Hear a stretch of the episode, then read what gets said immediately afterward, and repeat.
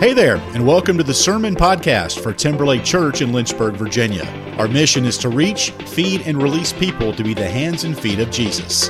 You can learn more at our website, timberlakeumc.org. We hope you enjoy today's message.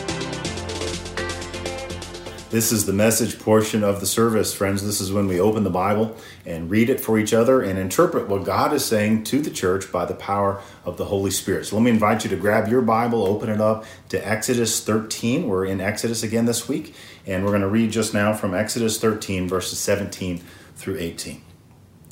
When Pharaoh let the people go, God did not lead them by the way of the land of the Philistines, although that was nearer.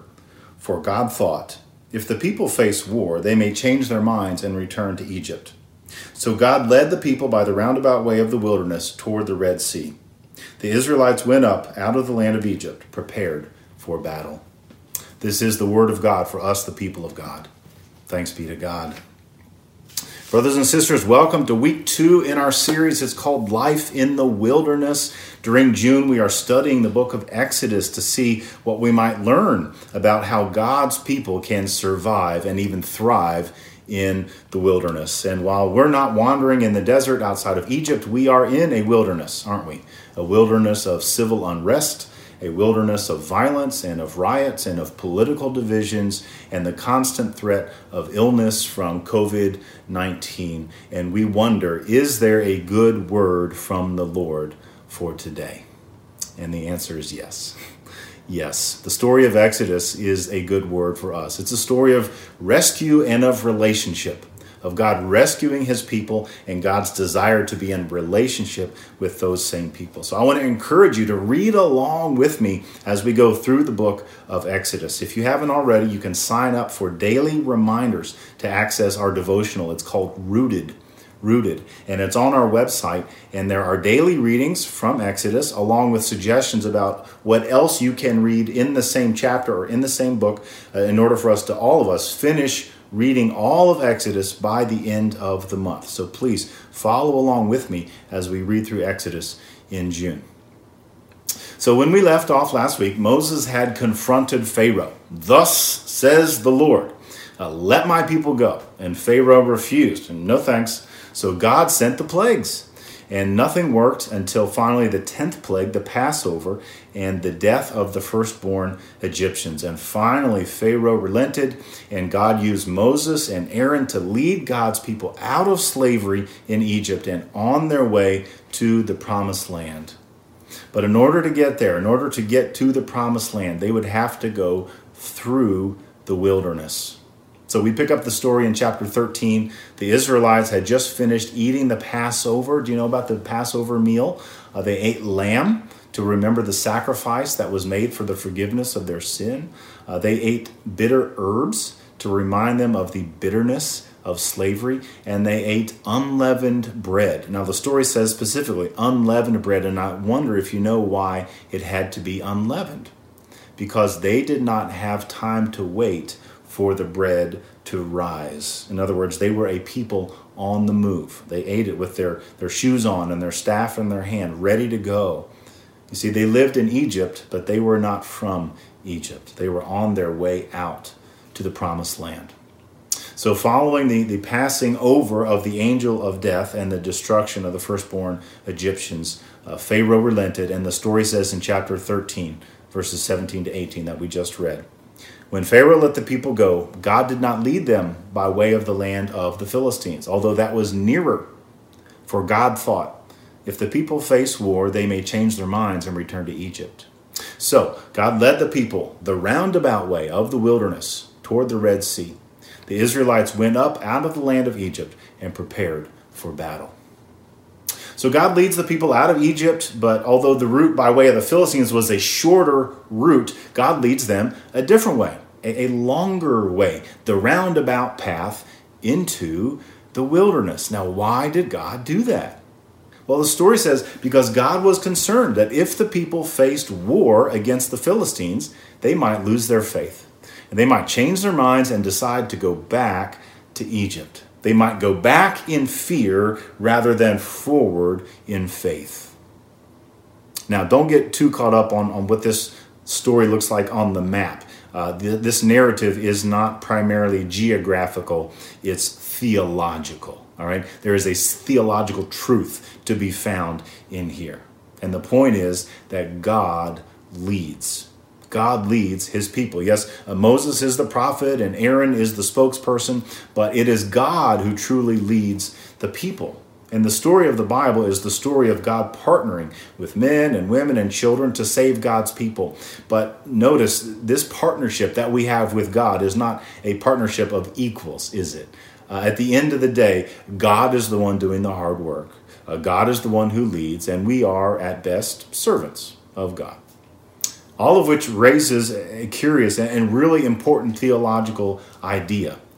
It was God who led his people into the wilderness. Now, get your head around that for a moment. Get your head around that for a moment. And this is good word number one. Sometimes God leads his people into the wilderness. Now, if wilderness is a place of desolation and of waste, uh, a land that is barren and empty, it's quite a shock when we read the Bible and we realize that God would lead his people there. But that's exactly what the story says, and that's exactly what God did. So we should ask why. Why would God lead his people into such a seemingly forsaken place as the wilderness? Well, there's a few reasons.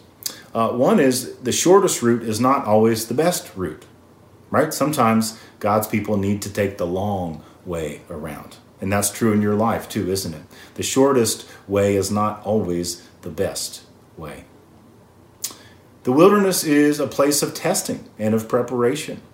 Recall with me that uh, before Jesus began his earthly ministry, he fasted and prayed for 40 days in the wilderness, which you will recall is our basis for the practice of the season of Lent 40 days of fasting and prayer. And recall with me the story, how it goes, about how Jesus got to the wilderness. Luke says Jesus was led by the Holy Spirit into the wilderness. Jesus was led by the Spirit. Okay, so the Spirit of God leads Jesus, the Son of God, into the wilderness.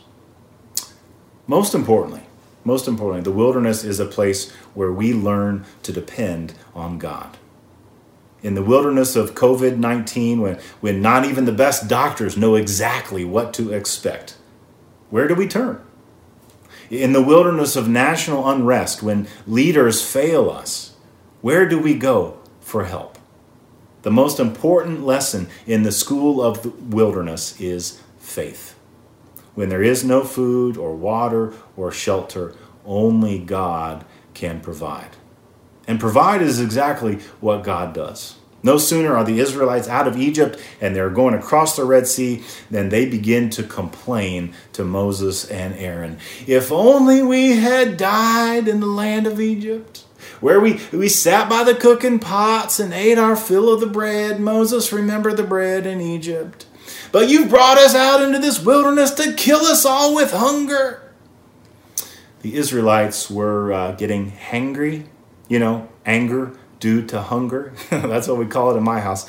Hangry. They were hangry. They didn't have any Snickers bars to tide them over, you know. And isn't it telling that their first reaction to this next challenge is they want to go back.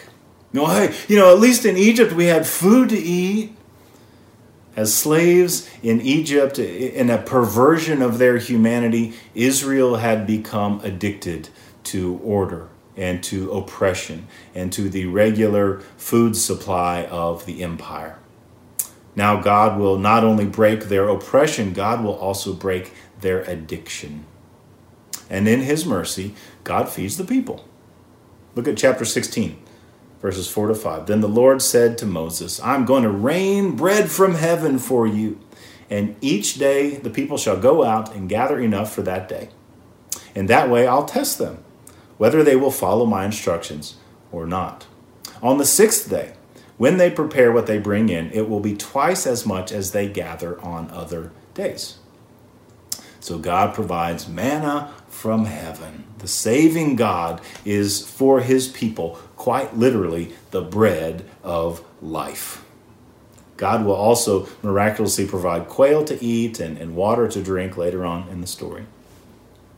And what, what is provided, the bread or the quail or the water, is less important to the story than who provides it. Friends, this is a story about God's provision. And good word number two is God provides for his people in the wilderness. God provides for his people in the wilderness. God takes care of his people. God gives them the basic necessities bread and meat and water. But notice also, hidden in this in this verse, six, chapter 16, verses 4 to 5, is, is the truth that God gives something even beyond the bare necessities. Okay, so God says, you know, on the sixth day, when you go to gather the manna, you will gather twice as much as usual.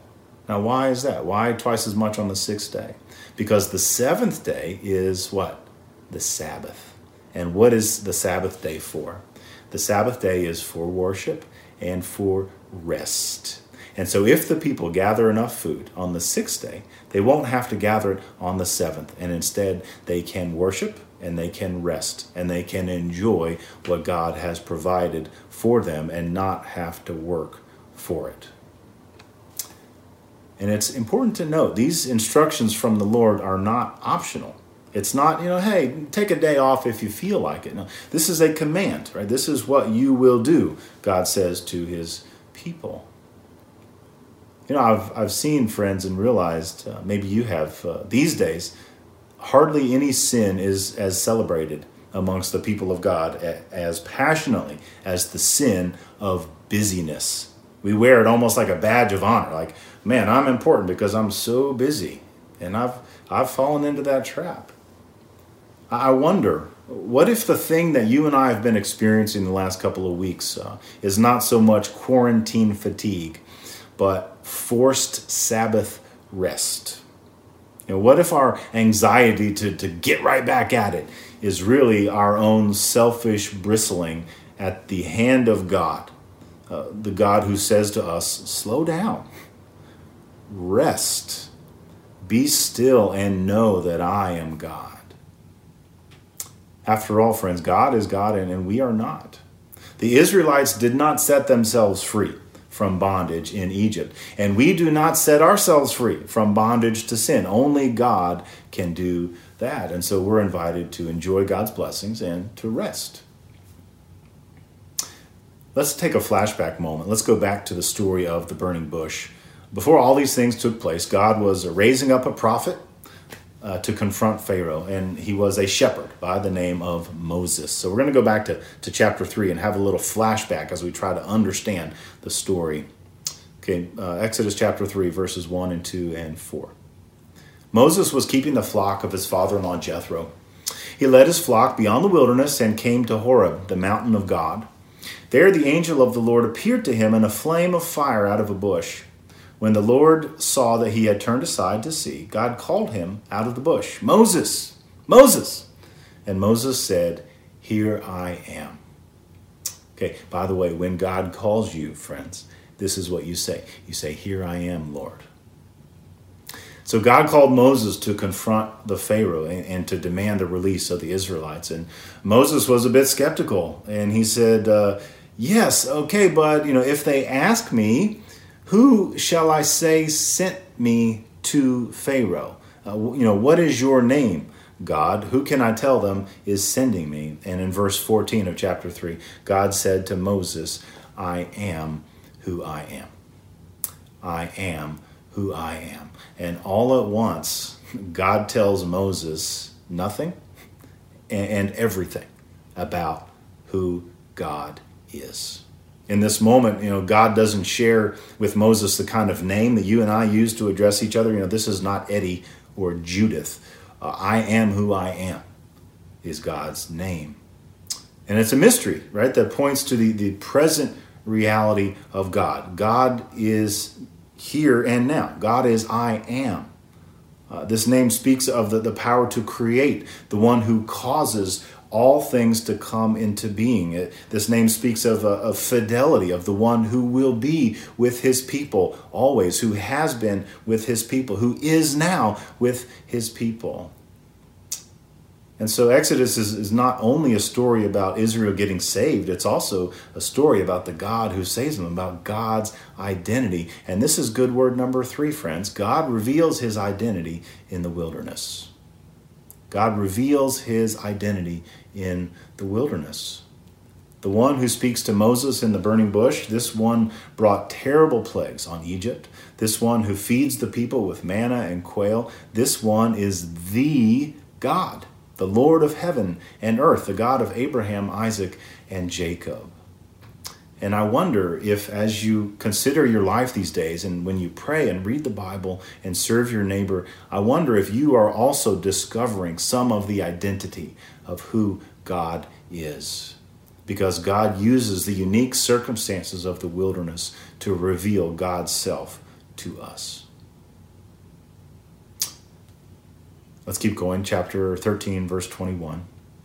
The Lord went in front of them in a pillar of cloud by day to lead them along the way, and in a pillar of fire by night to give them light, so that they might travel by day and by night. So the Israelites are wandering in the wilderness, and God is with them, and God shows up as a pillar of cloud and a pillar of fire. And, and some of the commentaries I read suggest, you know, it's, it's the same pillar, it's just that during the day, uh, it looks like a cloud, and you, you can't see the light, the sun is shining. Um, but uh, during the night, you can't see the cloud. You can only see the light coming from from the cloud. Um, and if that sounds a little weird, you know, yeah, that's a little weird. Um, but remember, the people are in the desert, and the desert is a dangerous place, right? The wilderness can be a dangerous place. So the Israelites are vulnerable.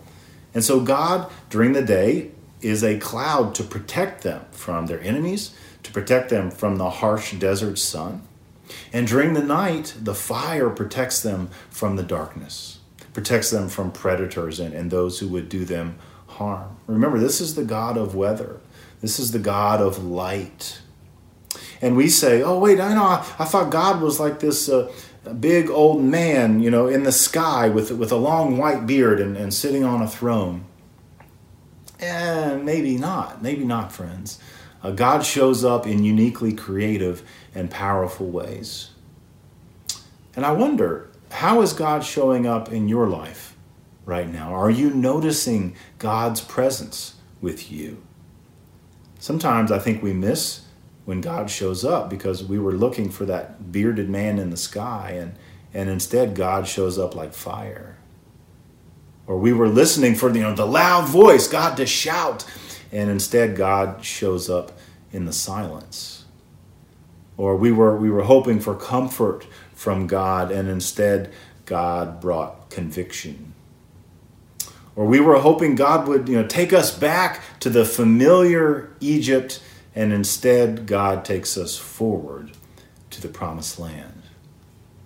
How's God showing up in your life right now? I want to invite you to make that the subject of your prayer this week. And, and as you read through the book of Exodus, think about how is God showing up in your life right now? Because this is good word number four, friends. God meets us in the wilderness.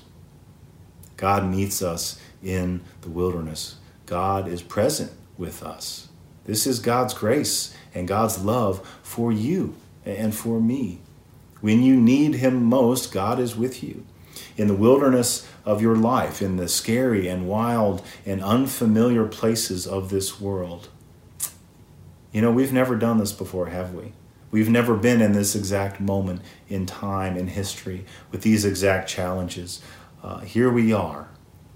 Uh, but you know, God's people have been here before. God's people have been through the wilderness. And even more importantly, God has been through the wilderness with God's people. Which means, which means the church in the wilderness is still the church. And God in the wilderness is still God. Quick recap. Four good words for today. Number one, sometimes God leads his people into the wilderness. Number two, God provides for his people in the wilderness. Number three, God reveals his identity in the wilderness. And number four, best of all, God meets us where we are, right here in the wilderness. Friends, never forget God is with you, God is for you, God loves you, and God will show us a way forward together as we follow Jesus. Amen.